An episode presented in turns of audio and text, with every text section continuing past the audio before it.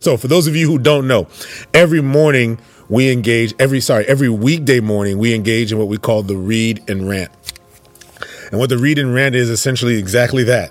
We spend uh, 20 to 30 minutes every morning just reading through scripture.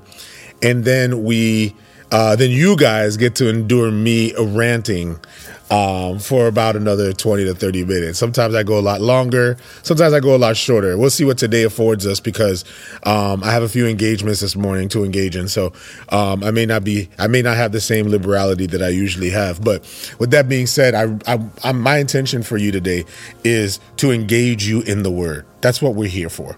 We're here primarily to engage in the Word of God because the Word of God itself is powerful. Um, the word is powerful, and it's a powerful activity for us to come together and to spend time in the reading of the word of God. And so that's what we want to do. We want to come together, we want to read the word. And for those of you who have been with us for the past uh, two months. We've been doing this for, for nine weeks now. This week will be the end of our ninth week. We've been doing this for nine weeks. We have gone through now Matthew, Mark, Luke, John, Acts, Romans, First Corinthians, Second Corinthians, Galatians, Ephesians, Philippians, and now we're going into Colossians.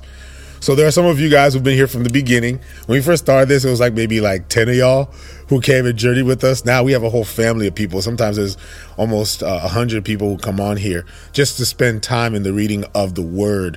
That is incredible, family. And now that we have our Facebook group as well, um, for those of you who miss, because sometimes, you know, things happen and we miss the, you may miss the read and rant. If you miss the read and rant, I want to encourage you right now to uh, send a request to the font everywhere. That's the name of our ministry, of our community of groups that are on mission to see the renewal of our cities. It's called the font everywhere. And that's where you can be community. That's where you can be the church. And that's where you can catch the read and rants if you ever miss a read and rant. So I encourage you, go to the font everywhere. Um, it's a private group right now, but we're going to eventually go public with it. Uh, but it's growing really quickly. And, um, and I just I just believe God's doing something really extraordinary and special there. And it's a place where you don't just get the read and rants that you missed. Be community. Right? Pray for each other, encourage each other, introduce yourself. If you're going through anything, if you're challenged in your faith, whatever you're going through, we want to journey with you. That's why we do this. We want to journey with you. And so it's not just a, a, group that I've created for myself. It's a group that, that we've created to be community and to be the family of God on mission uh, to do God's work um, in all of our spheres of influence. And so that's why we do this. So, guys, uh, yeah, so I want to encourage you if you ever miss a read and rant, just go to the font everywhere. Um, so, uh, what I want to do today is is I want us to continue on with our reading, and I want to commit to our time this morning in reading Paul's letter to the well, what what many believe, not all agree to this, but many most believe that uh, Paul wrote this letter to the church in Colossus. Now, whether Paul wrote it or not, Paul is the one who's introduced in this. And so um, we're going to say that this is Paul. If it's not Paul writing it by hand or writing it directly, these were Paul's words that were being inscribed and sent to the church in Colossus. And so I want us to do that. I want us to read this uh, this uh, text, and then we're gonna, you know, hear what the Lord has to say. Um, that's my intention, is to hear what God is saying today. What is God saying today? Um, so when we pray, we're to read this from a meditational perspective. And what we're going to be praying is for three things. This is what I pray for when I spend my morning meditation in the Word. I ask three things God, what are you revealing concerning yourself in your Word? So when we read this Word, what is God revealing concerning Himself? What is God revealing concerning people? And what is God revealing concerning me? And this is me. I'm talking about me as His Son. For you, you're reading it for yourself, so it'd be you. What is God revealing concerning you? As the word is discerning our hearts. We don't just read scripture, the scripture reads us. And so that's what we want to engage in as we spend time in the word. Let's invite the Holy Spirit now to come and visit us as we read this word. Father, we thank you Lord, for this time, Lord, for the privilege that you've given us, Lord, to hear your word. Lord, teach us, instruct us, guide us, Lord, as we engage in this word, Father. We pray, Lord, that we would um, leave here, Lord, convicted, encouraged, empowered, restored, renewed, awashed in your word. Lord, bless us in this time. Lord, bless each and every person who's engaging today in this word, Father. We pray that your spirit would visit us right here. And we ask that in your name we pray. Amen. Colossians chapter 1, verse 1. Paul, an apostle of Jesus Christ by the will of God, and Timothy, our brother, to the saints and the faithful brethren in Christ who are in Colossus. Grace to you and peace from God our Father and the Lord Jesus Christ. We give fa- we give thanks to the God and Father of our Lord Jesus Christ, praying always to you since we heard of your faith in Christ Jesus and of your love for the, for all the saints because of the hope which is laid up for you in heaven, of which you heard before the word of the truth of the gospel, which has come to you, as it has also in all the world, and is bringing forth fruit as it is also among you since the day you heard and knew the grace of God in truth. As you also learned from Epaphras, our dear fellow servant who is a faithful minister of Christ on your behalf, who also declared to us your love in the Spirit. For this reason, we also, since we heard it, do not cease to pray for you, and to ask that you may be filled with the knowledge of His will in all wisdom and spiritual understanding that you may walk worthy of the Lord, fully pleasing Him, being fruitful in every good work and increasing in the knowledge of God, strengthened with all His might, according to His glorious power for all patience and long suffering with joy, giving thanks to the Father, who has qualified us to be partakers of the inheritance of the saints in the light. He has delivered us from the power of darkness and conveyed us into the kingdom of his Son of his love, in whom we have the redemption through his blood, the forgiveness of sins. He is the image of the invisible God, the firstborn over all creation, for by him all things were created that are in heaven and that are on earth, visible and invisible, whether thrones or dominions or principalities or powers all things were created through him and for him. And he is before all things, and in him all things consist. And he is the head of the body, the church, who is the beginning, the firstborn from the dead, that in all things he may have the preeminence. For it pleased the Father that in him all the fullness should dwell and by him to reconcile all things to himself, by him, whether things on earth or things in heaven, having made peace through the blood of the cross. That can preach. And you were and you who were once alienated and enemies in your mind by wicked works, yet now he has reconciled in the body of his flesh through death, to present you holy and blameless and above reproach in his sight, if indeed you continue in the faith, grounded and steadfast, and are not moved away from the hope of the gospel which you heard, which was preached to every creature under heaven, of which I, Paul, became a minister.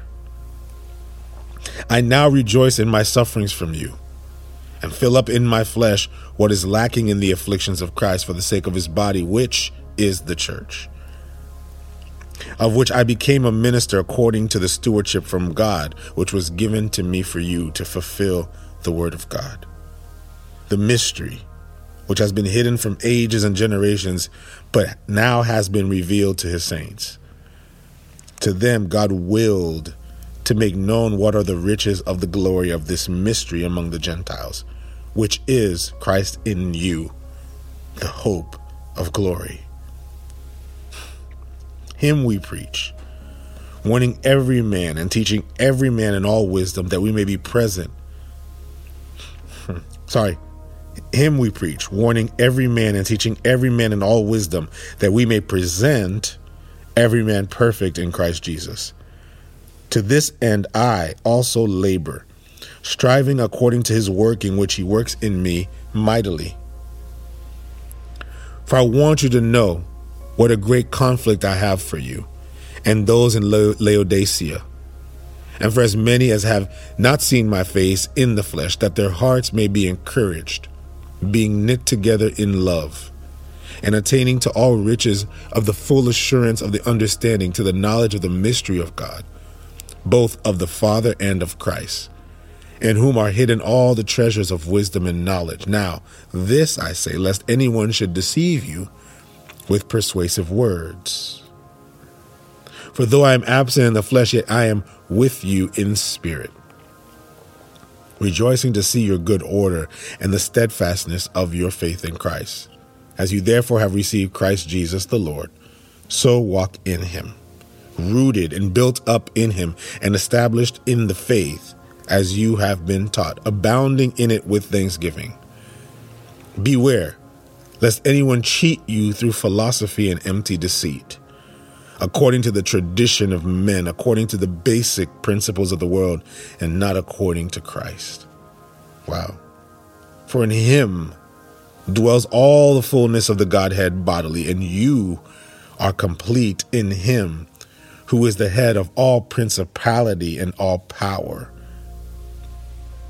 in him you were also circumcised with a circumcision made without hands by putting off the body of the sins of the flesh by the circumcision of Christ. Buried with him in baptism in which you also were raised with him through faith in the working of God who raised him from the dead.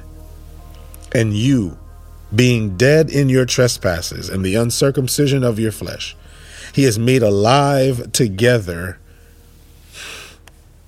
He's made alive together with him, having forgiven you all trespasses, having wiped out the handwriting of the requirements that was against us, which was contrary to us.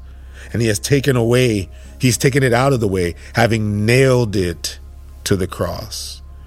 Having disarmed principalities and powers, he made a public spectacle of them, triumphing over them in it.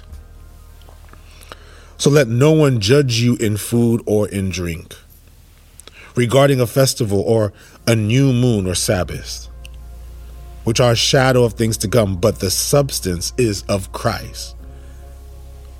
Let no one cheat you of your reward, taking delight in false humility, humility and the worship of angels, intruding into those minds which he has not seen, vainly puffed up, but his fleshly mind, and not holding fast to the head from whom all the body, nourished and knit together by joints and ligaments, grows with the increase that is from God. We're in Colossians 2 now, verse 20. Therefore, if you died with Christ from the basic principles of the world, why, as though living in the world, do you subject yourself to regulations? Do not touch, do not taste, do not handle, which all concern things which perish with the using, according to the commandments and doctrines of men.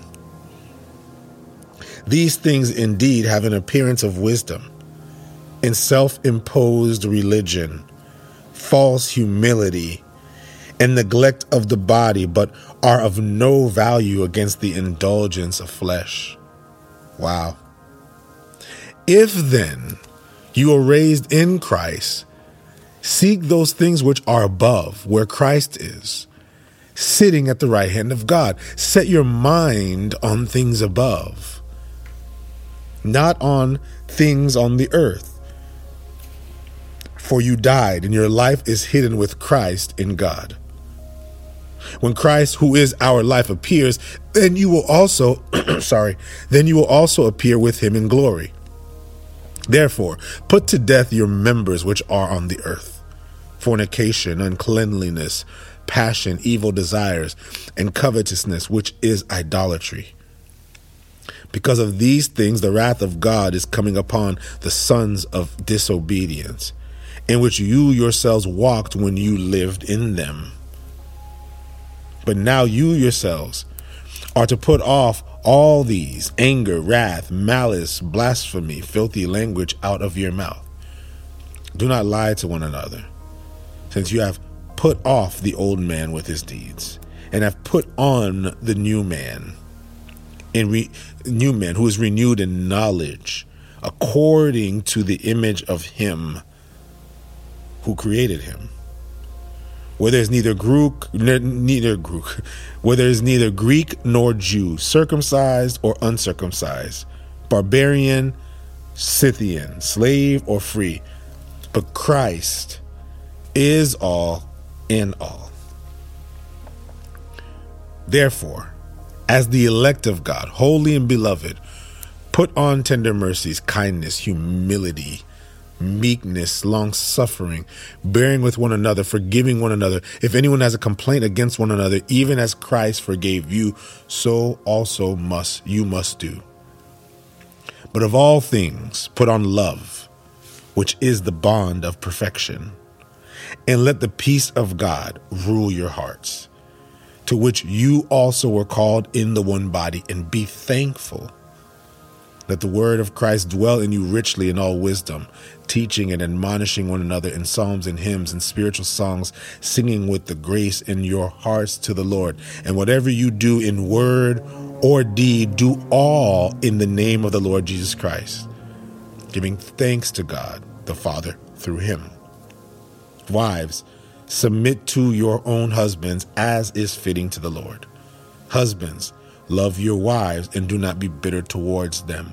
Children, Obey your parents in all things, for this is well pleasing to the Lord. Fathers, do not provoke your children lest they become discouraged. Bondservants, obey in all things your master, uh, your masters according to the flesh, not with eye servant, eye service as men pleasers, but in sincerity of heart, fearing God. And whatever you do, do it heartily, as to the Lord and not to men, knowing that from the Lord you will receive the reward of inheritance for you serve the Lord Jesus Christ. But he who does wrong will be repaid for what he has done. And there is no partiality. Last chapter.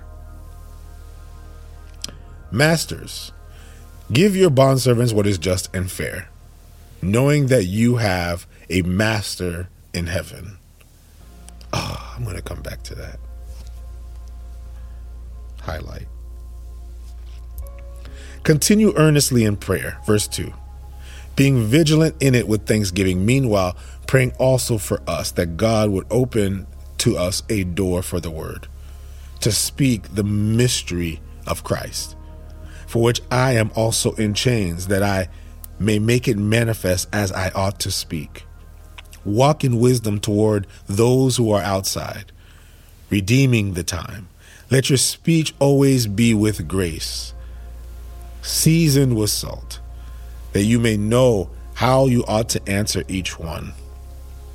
Tychicus, our beloved brother, faithful minister, and fellow servant in the Lord, will tell you all the news about me. I am sending him to you for this very purpose, that he may know your circumstances and comfort your hearts.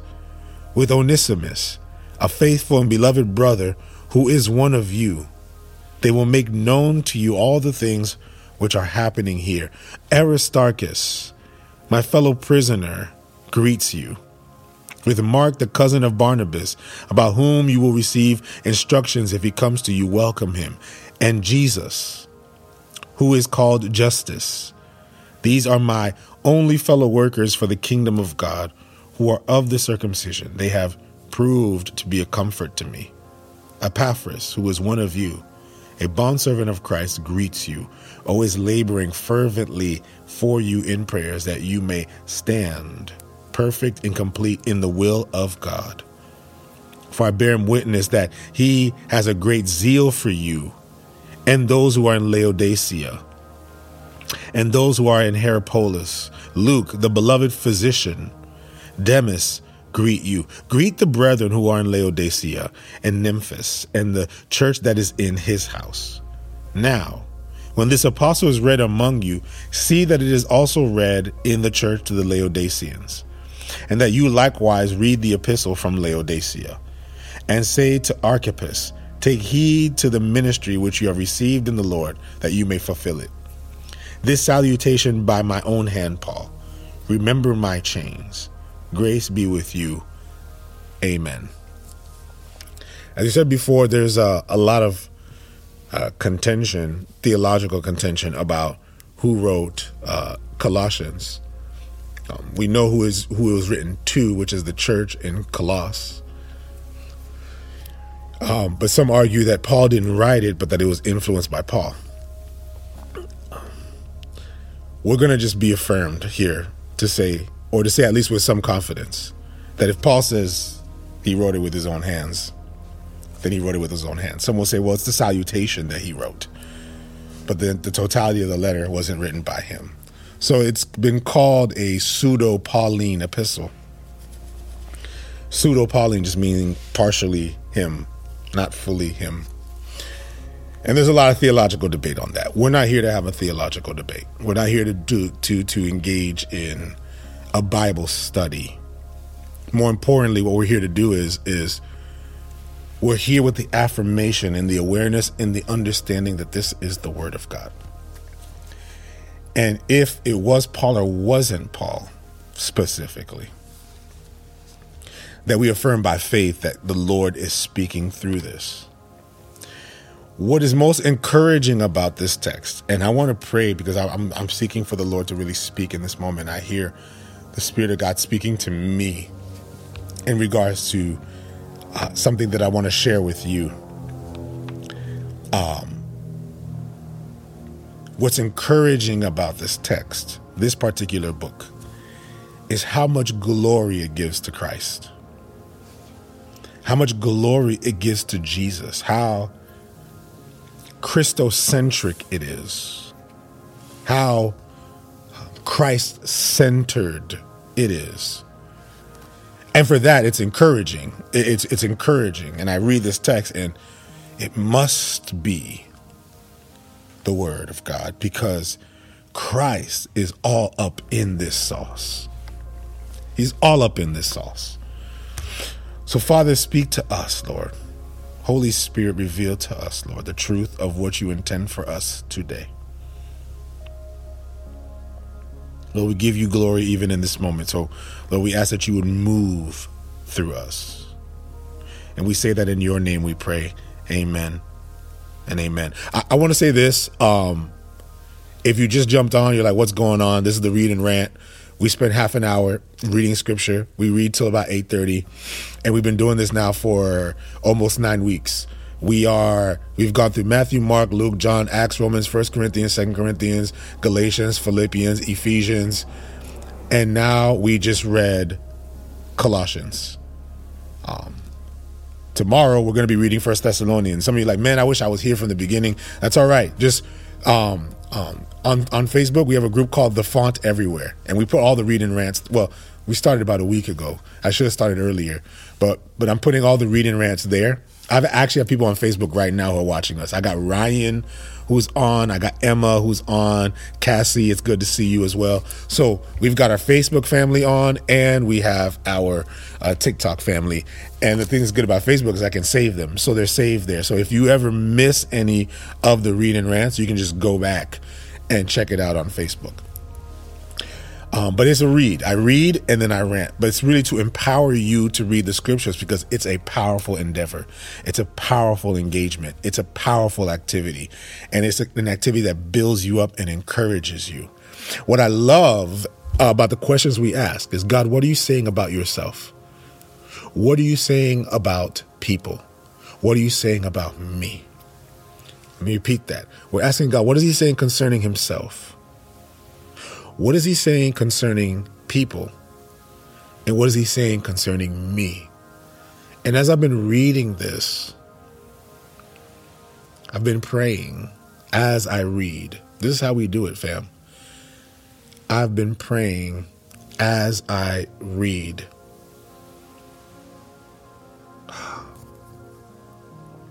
And what the Lord is convicting me of as I'm reading this today is in this moment, those three questions are really one question. Because what God is revealing in this text to me today concerning Himself is what God is revealing concerning His people. And is contemporaneously what God is revealing concerning me. I'm going to help you understand what I mean. Um, and I'm profound. I'm, I'm convicted even as I'm reading this because the Lord is realigning my posture even today about this one verse here. Because, you know, I don't have all, I, I mean, I could, this is, I mean, you could preach for months on Colossians. We don't have the time for that. And I don't have time to go through all of this. But, but there's one thing here that the Lord is, boom, is just hitting me. And I want to share it with you because um, I have nothing planned. I just wait to hear what the Lord wants to speak to me today, in this moment, to you. And I hope the Lord is revealing something. You can share what the Lord is revealing to you as well. Also, share on the Facebook group when we get off what the Lord is revealing to you. Because God is speaking through us and to us in His Word and through His Word by His Spirit. Um, but the one verse that, that just slammed me is in Colossians 4, verse 1. And it's a verse that I've read so many times. I've, I've read this verse so many times. Yeah, I just kind of just gloss over it and just move on. Colossians 4, verse 1, it's a weird positioned verse. Because it would make sense for Colossians 4, verse 1 to be at the end of Colossians 3. Why would the writers move or or codify the chapters of the letter in this way? It's oh, that's just it's confounding me even as I read this. I don't have an answer to that. It's confounding to me. When the, when this letter was written, it wasn't written in verses. It was later on down the line that the the, the book the, the letters were sliced up into verses and then sliced up into chapters. Okay. This was a total, just one letter that was written, that was meant to be read in its totality. That's why you don't just sit there and study a piece. You got to read the whole thing. But it's just weird to me that they would slice it this way. And for me, God is really like he's hitting me right now with this verse and and and he's he's compelling me about this verse. Some of you may know what I'm talking about. This is a verse that is quickly ignored. Masters, give your bondservants what is just and fair, knowing that you also have a master in heaven. That that's an odd place to put a verse. But then it seems an appropriate place to put a verse because right where that verse is compels how we ought to be with one another as we conclude the book, the letter. Right? Continue earnestly in prayer, being vigilant. Let your speech always be seasoned with grace. But this one right here is really getting to me. If you just give me give me a little give me a couple minutes here. I want to work this out. I'm working this out as I'm talking to you. So allow me to work this out here. Masters, give your bondservants what is just and fair, knowing that you also have a master in heaven. This is a continuation of Paul's command in, in verse 22 in chapter 3, where he says, Bondservants, obey in all things your masters, according to the flesh, not with eye servant, eye service as men pleasers, but in the sincerity of heart, fearing God, and whatever you do, do it heartily as to the Lord and not to men, knowing that from the Lord you will receive the reward of inheritance, for you serve the Lord Christ. But he who does wrong will be repaid for what he has done, and there is no partiality. Um, this has been one of the most misused verses in the Bible, portions of scripture in the Bible. And if you would allow me just one moment to say this and share this, that this portion of scripture among uh, among a few others, is what propagated some of the most painful points in American history. Our history in America is tainted by the history of slavery. Um, slavery takes on most of American history. Even today, we've spent more years under slavery as a country, institutionalized slavery, than we have as a nation of all free people. And so we're still suffering those consequences even today. Um, 2020 showed us this that there that we have experienced so much trauma and that trauma has never really been dealt with and because of the lack of the repentance the collaborative repentance of our nation um, we we're still suffering the remnants of that with other institutionalized pain and issues and all that. I'm not here to speak into that specifically but i'm here to say this that I think for me, the most painful point of all of this, of our dark history as a country, our dark history in slavery as a country, the most painful part of it is that the Christian church was complicit in it. The Christian church was complicit in the slavery for reasons very similar to what I talked about in, with the church in Corinth when we talked about earlier that we let the wisdom and the culture of the moment influence the scripture in our understanding in this time. What Paul is even speaking to in, in Colossians is he's speaking to the influence, the worldly wisdom, the worldly knowledge that we are so inured by that we allow to be superimposed on the scripture in the gospel of Jesus Christ. And so the consequence of that now is is we don't use the scripture for the glory of Christ. We use the scripture to propagate our demonic and sinful agendas. So the saddest part, my brothers and sisters, of our American history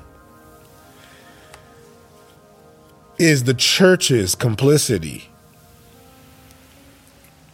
in slavery.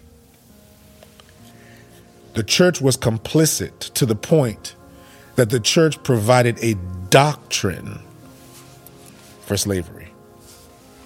There was a doctrine for it. And this verse, this portion of scripture, was used and misappropriated for it.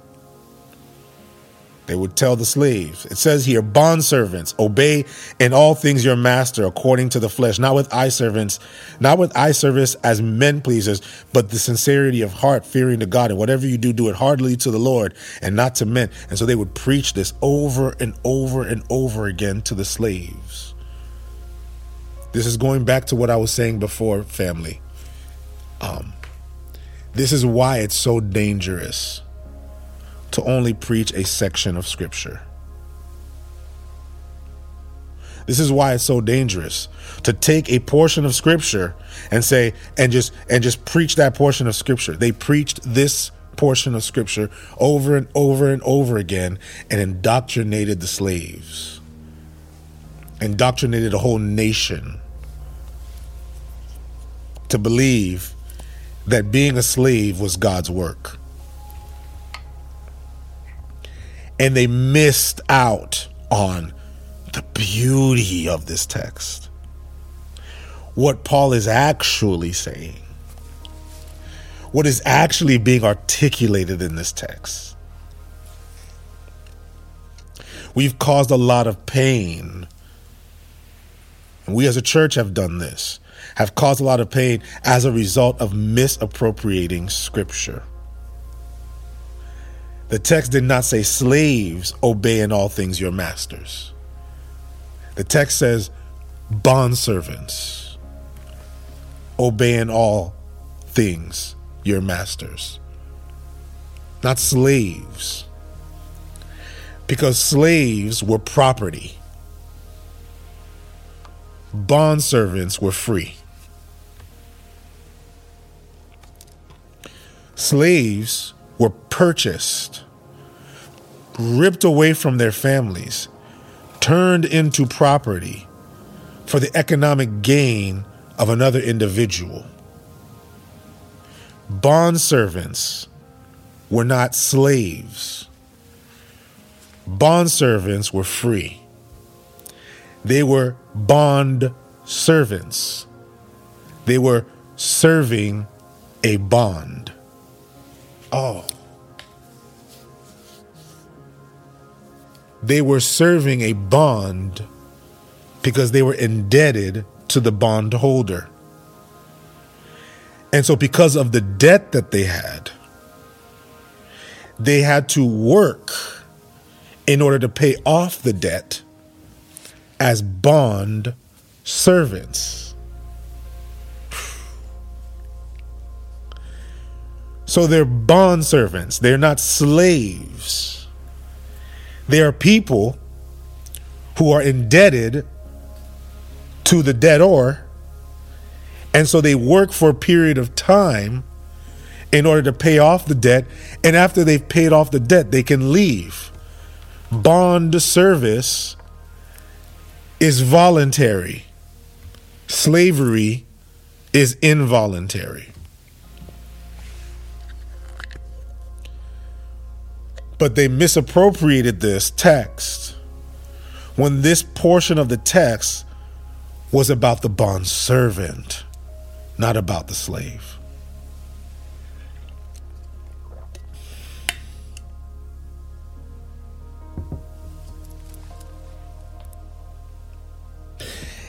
They worked because they owed something. They, they, they were working because they owed somebody something. the reason why I love this text so much and why I'm so convicted as I read this right now is because when he closes with, with his final greetings, he brings up in verse 9, chapter 4, verse 9, he brings up Onesimus. With Onesimus, he says, a faithful and beloved brother who is one of you, they will make known to you all things which are happening here. Onesimus, we're going to read later on in the book of Philemon or Philemon, depending on how you say it. Philemon is a story of how Onesimus was set free because Onesimus was a bondservant. Onesimus was a bondservant because Onesimus had a debt. He had a debt to pay. He owed something. And who did he owe the debt to? Philemon. Philemon was his master. Philemon was not his slave owner. And that's why this terminology of being slaves to Christ it it becomes derogatory in black culture. For those of you who are, you know, who aren't African American, may not fully understand it, but when, when we use the term being slaves to God, it's seen as derogatory in African American culture because we know what it means to be a slave. And yet the text doesn't tell us to be slaves. We are bond servants. So being bond servants to Christ, it speaks of a debt. And yet notice what he says here. He says, knowing that he says, and whatever you do, do it heartily as to the Lord and not to men meaning you're not now living in a way to pay the debt to the man. But now there's a greater glory that's coming out of your service to this man. Some were bondservants for their entire life because the debt they owed was so big. And yet now we shift into verse 1 in chapter 4. And you see, I don't have enough time to, to really break it down. So I'm just going to gonna give you the little that I have because I got to go in a few minutes. But he says, Masters, give your bondservants what is just and fair, knowing that you also have a master in heaven. Oh.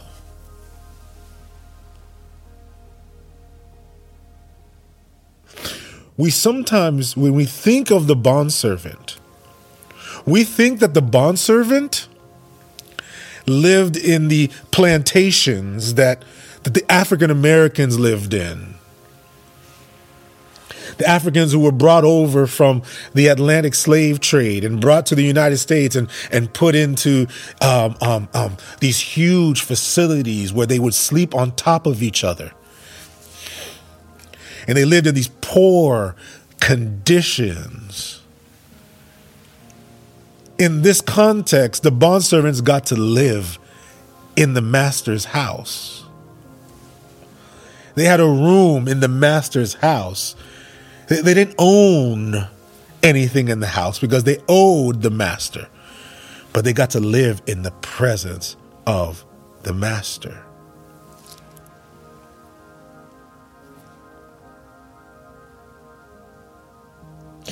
And so he's saying now that you get to be in this house, but in this house, when you serve, serve as to the Lord.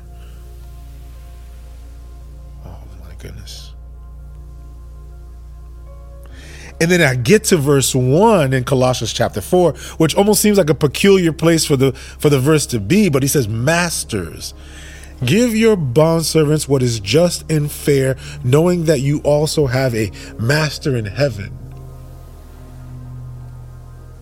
He's saying, whatever somebody owes, whatever that person owes you, make sure you treat them fairly. Make sure you don't use them. Make sure you don't abuse them. Treat them right. Treat, treat them like your brother. They just have an economic debt to pay. But make sure you pay them well. Because even though they're serving in your house, you still owe them. Oh my goodness. Because you have the power to free this man of his debt. So when he works, give him what his work is due. Pay him what he should be paid so that he can be set free from his debt. The only reason why you give him what is just and fair is so that he can be liberated at the appropriate time.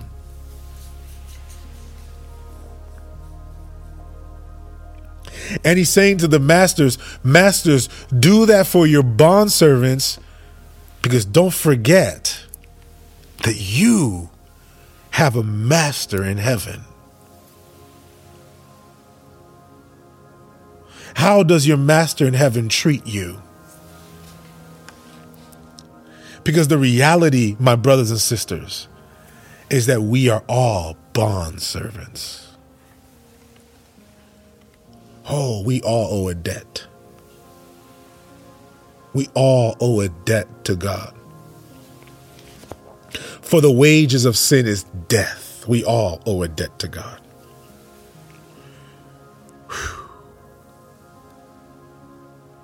And because we owe a debt to God, we are all bond servants. If we would posture ourselves as bond servants, we would treat the people who owe us differently. We know how a bondservant ought to treat, I'm sorry, how a master ought to treat his bondservant because we heard what Paul said to, to Philemon when he said to Onesimus, concerning Onesimus. He said, I'm sending Onesimus back to you. He says, I'm sending Onesimus back to you. But don't count what he owed against you against him. Meaning he's he escaped. I want you to understand Onesimus ran away from his debt. Oh, I love this. Onesimus, Onesimus. Onesimus ran away from his debt. He was a, we would call him a runaway slave, but he's not a slave. He was a, he was, he was one of those guys who just, who just starts ducking the collection calls.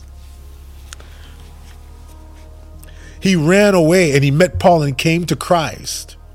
And when he came to Christ through Paul, Paul now is about to send Onesimus back to Philemon. He's about to send Onesimus back to Philemon, however way you want to pronounce his name. I grew up calling him Philemon. And that's what the book of Philemon is all about. He's, he's sending Onesimus back to Philemon with a debt. But Paul says to Philemon, do not count any of his debt against him. Because you, Philemon, have a debt to me as well. Whew. Ah, we are Onesimus. And so when it says, Masters, give your bondservants what is just and fair, what compels Philemon to forgive Onesimus of his debt and to set him free is that he owes a debt to Paul.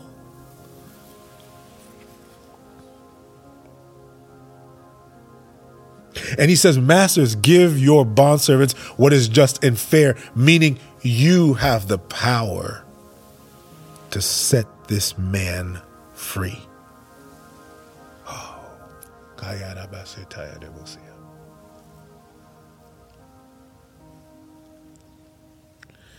I told you this is such an awkward verse, and yet it's what's sticking to me right now. It's it's working in me right now. It's doing something to me right now because I'm reading this and what I'm hearing is, is Isaac, who has a debt towards you?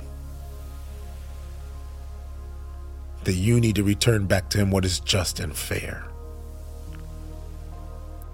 Because Isaac, you owed a debt to your father. And yet Jesus paid the debt for you. Your father had every dollar, every ability to pay for the debt that you had to him.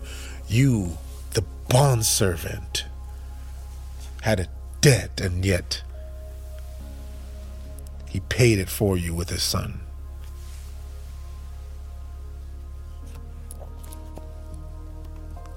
And now we get to be free in him. And the beauty of it, if I could just bring it all around. In John chapter 8, when Jesus says, who the Son sets free is free indeed. We don't understand the richness of that verse, that, that what Jesus is saying there. Because there were the children of the bondservants in the house. And they were the children of the father. The children of the bondservants had to work to pay the debts of their parents. Ah, but the son, the son gets to enjoy the inheritance of the father.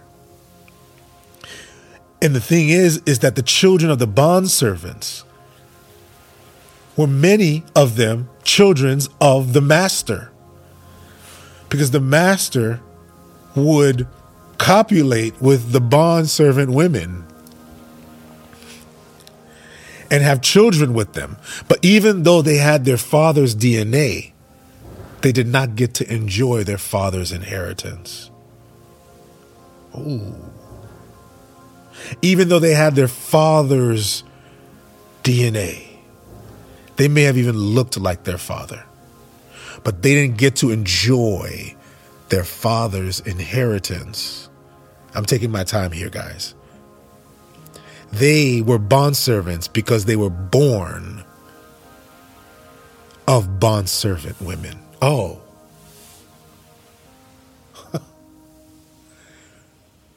but when Jesus says, because according to Roman law, if you are a bondservant and you were born of a parent or a woman who was a bondservant, if her debt wasn't paid, you had to work to pay the debt. So you were in the house, but you didn't have an inheritance. But the Roman law said that if the son of the master, after the master has passed away, declares you free, then you owe no debt anymore to the master.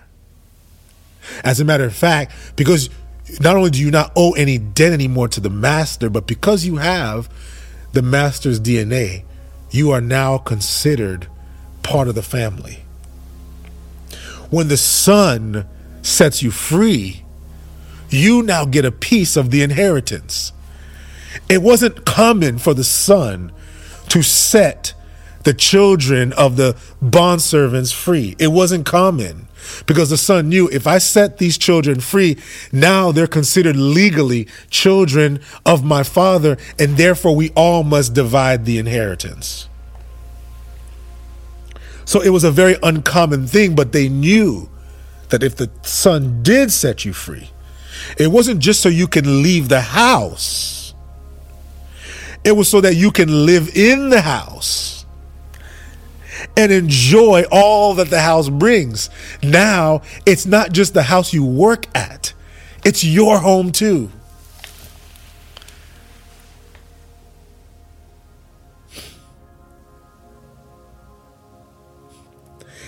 And what Jesus is saying is, He's saying, I am the Son of the Master, who is the one who declares you free by the sacrifice of my blood.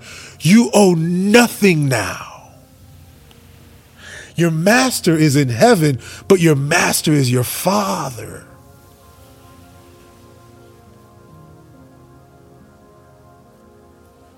And so now, for people who owe you something, give them what is just and fair. Oh. Ah, bondservants were not slaves. Bondservants were servants of a bond, a debt. That's why they called them bondservants. And yet Paul said with joy, he said, I, the bondservant of Christ. Paul can revel in it because he says, I may be the son of a bondservant, but my father's DNA is in me. And because my son sets me free, I live now in the home, in my father's house, but with freedom. And so, if my debt can be paid and forgiven by the Master, then what are we ought not to do, people of God?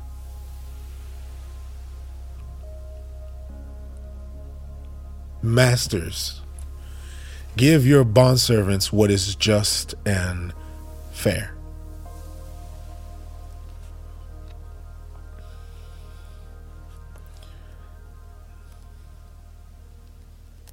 I thank God that while I was a debtor, he paid my he paid the price for my debt. He he paid for my sins and and now because my sins have been paid for and I am the child of a bondservant, but I am a son of God. And now I get to go into the presence of God and to enjoy all that God has in store. And because of that, I can do all these things that he speaks of. Because now I don't need to live like a bondservant.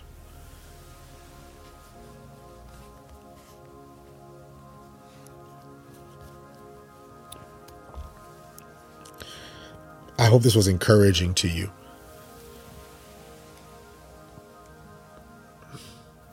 Because we're in a season now where we, we're redeeming some of the most misused portions of Scripture.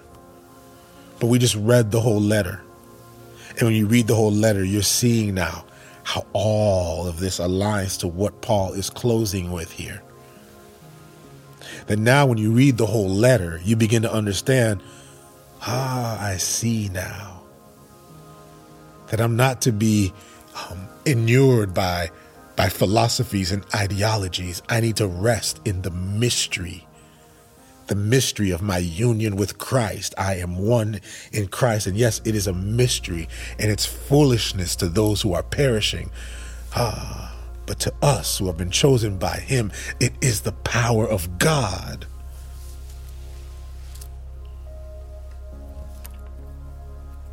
Lord, I thank you. Lord, that you have set us free. That we are not under condemnation, but we are under grace. Lord, that you paid all debt and we owe you nothing.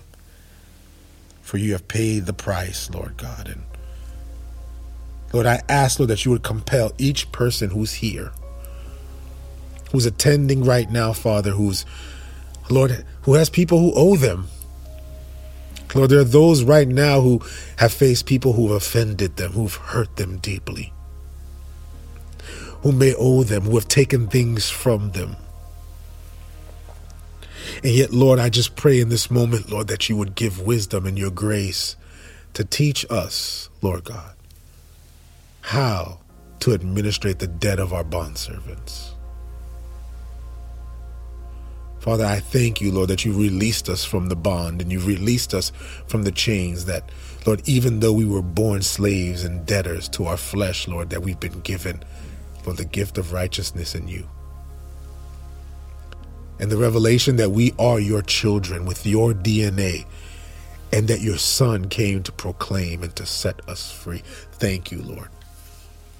Bless us as we navigate through this day. Let us have the confidence to know that you are in control, that we are in the house, and that we have the same inheritance. We get to partake together in the inheritance with your Son, Jesus Christ. You called us to be the royal priesthood, you called us to be royalty a nation of people, Lord, called to bring renewal and justice. So, Father, give us the boldness to do this. Remind us, Lord God, all throughout this day of who we are in you. And we say that in your name we pray. Amen. God bless.